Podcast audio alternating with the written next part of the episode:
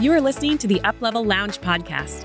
I'm your host, Melissa Froehlich, a business coach and strategist who helps female entrepreneurs uplevel their business with practical strategies, a rewired mindset, and the accountability to make it stick.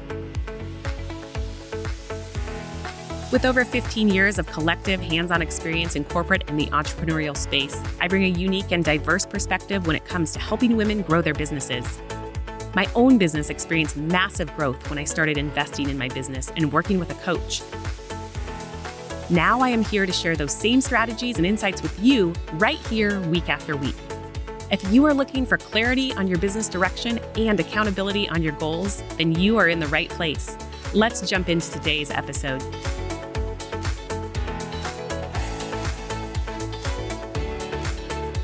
Hello, hello, and welcome back to another episode of the Uplevel Lounge podcast. I'm your host, Melissa Froehlich. Today, I want to talk about something that has come up on several occasions in my DMs, on Voxer with my clients, but I'm seeing this across my community as a whole. So I wanted to talk about it here in hopes of supporting more of you. So if you're just now tuning in for the very first time, welcome please join me over in the Uplevel Lounge, which is our free community on Facebook. We've had that group going for a couple years now, and it is absolutely incredible. It is small and intimate, and you can be sure that you can go there and ask a question, and you're going to get top notch support. And you won't be spammed and sold to in that group. I can also tell you that. So, anyway, back to what I want to talk about today. I want to talk about what to do when things get hard, when things start to feel constrictive in our business, when things start to feel uncomfortable, and some of the important strategies to keep you being really honest with yourself. Because when things get hard, we go into that fight or flight response. That's basic human animal instinct to do that. And so we want to keep ourselves from actually burning the whole thing down if it's not really necessary. So I've I've seen some people share that they've lost clients this week and that they're starting to get worried because of the state of the economy and inflation being at an all-time high and on and on and on and on. And all of those things are real and we can only control what we can control when it comes to that. So in the situation where you're losing clients, right? Maybe you've lost two clients in one week. It's easy to get in your head and say, oh my goodness, I'm going to lose all my clients. Or I might as well just shut down my business because I'm losing clients left and right. Pause yourself from going down that rabbit hole. What do you actually know about the situation? The clients may have left for reasons that have nothing to do with you. They may have nothing to do with the economy. They might be personal reasons. You may or may not know why the clients have chosen to not continue services. All right. Do you have other clients? Yes or no? If the answer is yes, great. Your business is still going, it's still viable. And just because you may have lost a client or maybe two doesn't mean that you can't also get more new clients, right? Because you got those clients to start with. And I think that's the biggest thing I want to dive into here is the duality, the other side of things, all right? It feels like things are shifting. It feels like times are changing in the online business world. I've seen those comments at least 4 times in my DMs over the last 24 hours.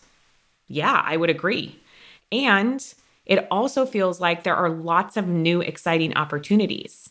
But when somebody comes in and starts a conversation around something that has to do with scarcity, right? Again, super normal. This is not meant to make anyone bad. It's not meant to shame anyone. But when we're in that space of being worried about something, it's hard to also look at the opportunity side, the good side, right? So it's balancing that out and keeping yourself accountable for looking at both. So I want to say that although I'm seeing conversations where people are concerned, I'm also seeing just as many, if not more, conversations with people about amazing opportunities. And more than one time this week, I've had women pop into my DMs that says, "Oh my gosh, look what happened. I'm so glad that I continue to put myself out there. This came at the very right time because I was feeling so overwhelmed and so close to wanting to close it all down." Raise your hand if you have been there. And finally, the floodgates open. Something shifts. You get a sign from the universe, and you're like, oh my gosh, thank goodness I didn't give up. All right. This is the thing that you want to remember. It's to keep going. And what I mean by keep going, that doesn't mean to continue to push. We're going to get into that in a second, but to keep going in terms of believing that you have what it takes. I've referenced James Clear and Atomic Habits like 4 million times, and I'm going to keep doing it because someday he's going to reach out and be like, hey, Melissa, I want to meet you for coffee because I love that you love me so much. That's going to happen. Anyway, he has an analogy in his book and he talks about the concept of an ice cube, right? It's in a room and it's slowly melting one degree at a time, but it's in a solid state. We can't really see that it's going to turn to liquid, right? It's starting to drip and a little tiny puddle is starting to form, but it's slow. It's a slow process. And then all of a sudden, one more degree changes and boom, it changes to liquid. How many times do people give up right before when they're in that degree that is just before the change is going to take you to liquid. You're on the precipice of a big change, but it feels like you have been on this journey for so long. It's so hard. You're climbing, climbing, climbing, and you're like, I can't do it anymore. And so you just give up and walk away. What we want to do in business and in life is figure out a way that we can give ourselves a break, give ourselves a rest without walking completely away. So, when it's overwhelming, when it feels like things are really hard, instead of burning it all down, how do we stop pushing? How do we stop forcing? Because if you're anything like me and you have built the majority of your life and business around figuring stuff out and making it happen and being resourceful and all of those things like true grit, which are incredibly, incredibly valuable. It is not easy for you to tap into the feminine side of things, right? Where we sit back and allow, we sit back and trust that we have created the foundations to allow things to come to us with ease. So, truly, just sitting in affirmations that say, I welcome opportunities into my life with ease. I have created foundations and relationships in my business that foster new opportunities coming to me with ease. Those types of affirmations, journaling about those, sitting back, taking a step away from your business is a really, really, really important strategy, especially when things feel really hard, especially when things feel like, ooh, there's a lot of weird shifts happening. You can observe and not do anything. I think we're so wired to do, do, do, do, do that we're constantly looking at what am I supposed to be doing? How am I supposed to be responding? We don't know yet. And I would also challenge you to think about the fact that, yes, there's some shifts happening. But in all honesty, when have there not been shifts happening, especially over the last three years? It's been about shifting. Like that's been about shifting. So I'm going to share with you the number one thing that has kept my business growing, even in challenging times. The number one thing that I have done in order to stay afloat. It's not rocket science. So hold on to your seats. I'm going to share this with you. I've been adaptable. I've learned to meet my clients where they're at. I've learned to adjust and recalibrate as necessary. So, what am I talking about with this? I have my offers and I have them figured out, and a client comes to me that's a wonderful dream client, and they're like, Hey, I'm running into some challenges in terms of budget. Can we review your monthly retainer? My answer is always going to be absolutely. And maybe I have them on a $2,000 a month retainer. I'm thinking back to my OBM days and we talk and they're like, I really can only do $1,800 a month. And I'm like, great, let's talk about what that can look like. I'm willing to be adaptable, especially when I have a dream client or a client that I already know and I'm established with. I'd rather adjust in order to maintain that. Okay. So, one of the things I see is so many people say no because they've been trained to stick with your offers. Your offer is your offer, your price is your price. That's your choice and that's your prerogative. I am simply sharing what I have done over time and I will continue to do in order to meet the needs of my people and to change and shift with the economy. All right. So, another perfect example, we'll fast forward to today's day and age, and especially as we came into 2022. And I feel like people were just fatigued, burnt out in terms of making investments. They were more trepidatious.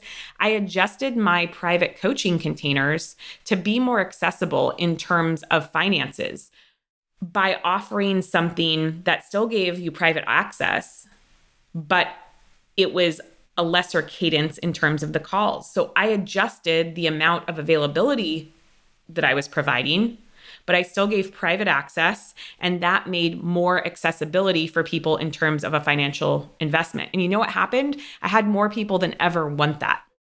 So I was willing to try something out that was a little bit different, that was certainly different than what other coaches were doing. But I met my people where they were at, and I figured out a way to meet their needs and meet my own needs and respect my own boundaries. And it's working beautifully.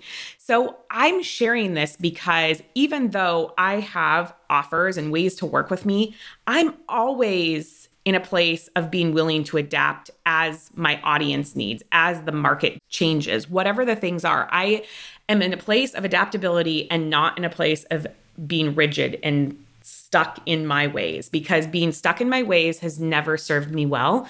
So allowing myself to always be adapting has been my secret weapon of continuing to grow my business even when times are weird, especially when times are weird. Because let's be honest, times have been weird since I started in this online space. Like the online space is weird. It's weird in a beautiful way, and I'm so grateful for it, but it's like the Wild West in so many ways, right? If you are not adapting to your people and in a way that feels good for you and meeting your own needs, then what's it all for? Same thing if you have an offer suite and life happens to you and things change and you need to change the way that you are offering your services to your clients so that you can be more present in terms of motherhood or taking care of a spouse or whatever the thing might be, taking care of an aging parent. These are all real things that so many of us are facing.